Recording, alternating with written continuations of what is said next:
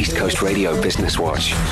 Lowrance SA is a Durban based company and they've become a household name in the fishing community over the past four decades. We import marine electronics to the sports anglers and distribute to more than 200 boats and fishing shops around southern Africa, including Zimbabwe, Namibia, and Mozambique. That's Lowrance SAMD, Liz Plotz, and they are celebrating 40 years, a massive milestone this year. This year, we celebrate that Lowrance has been available to the South African angler for 40 years. It's been an amazing journey where we've seen technology develop from paper graph to today's sophisticated touchscreens. We're very proud of this longevity and our service to the sports fishing anglers, and that Lowrance is always in the forefront of the latest tech breakthroughs. For more Business Watch details, go to ecr.co.za and select the podcast page. Let me know what's happening in your industry. Send an email to businesswatch at ecr.co.za.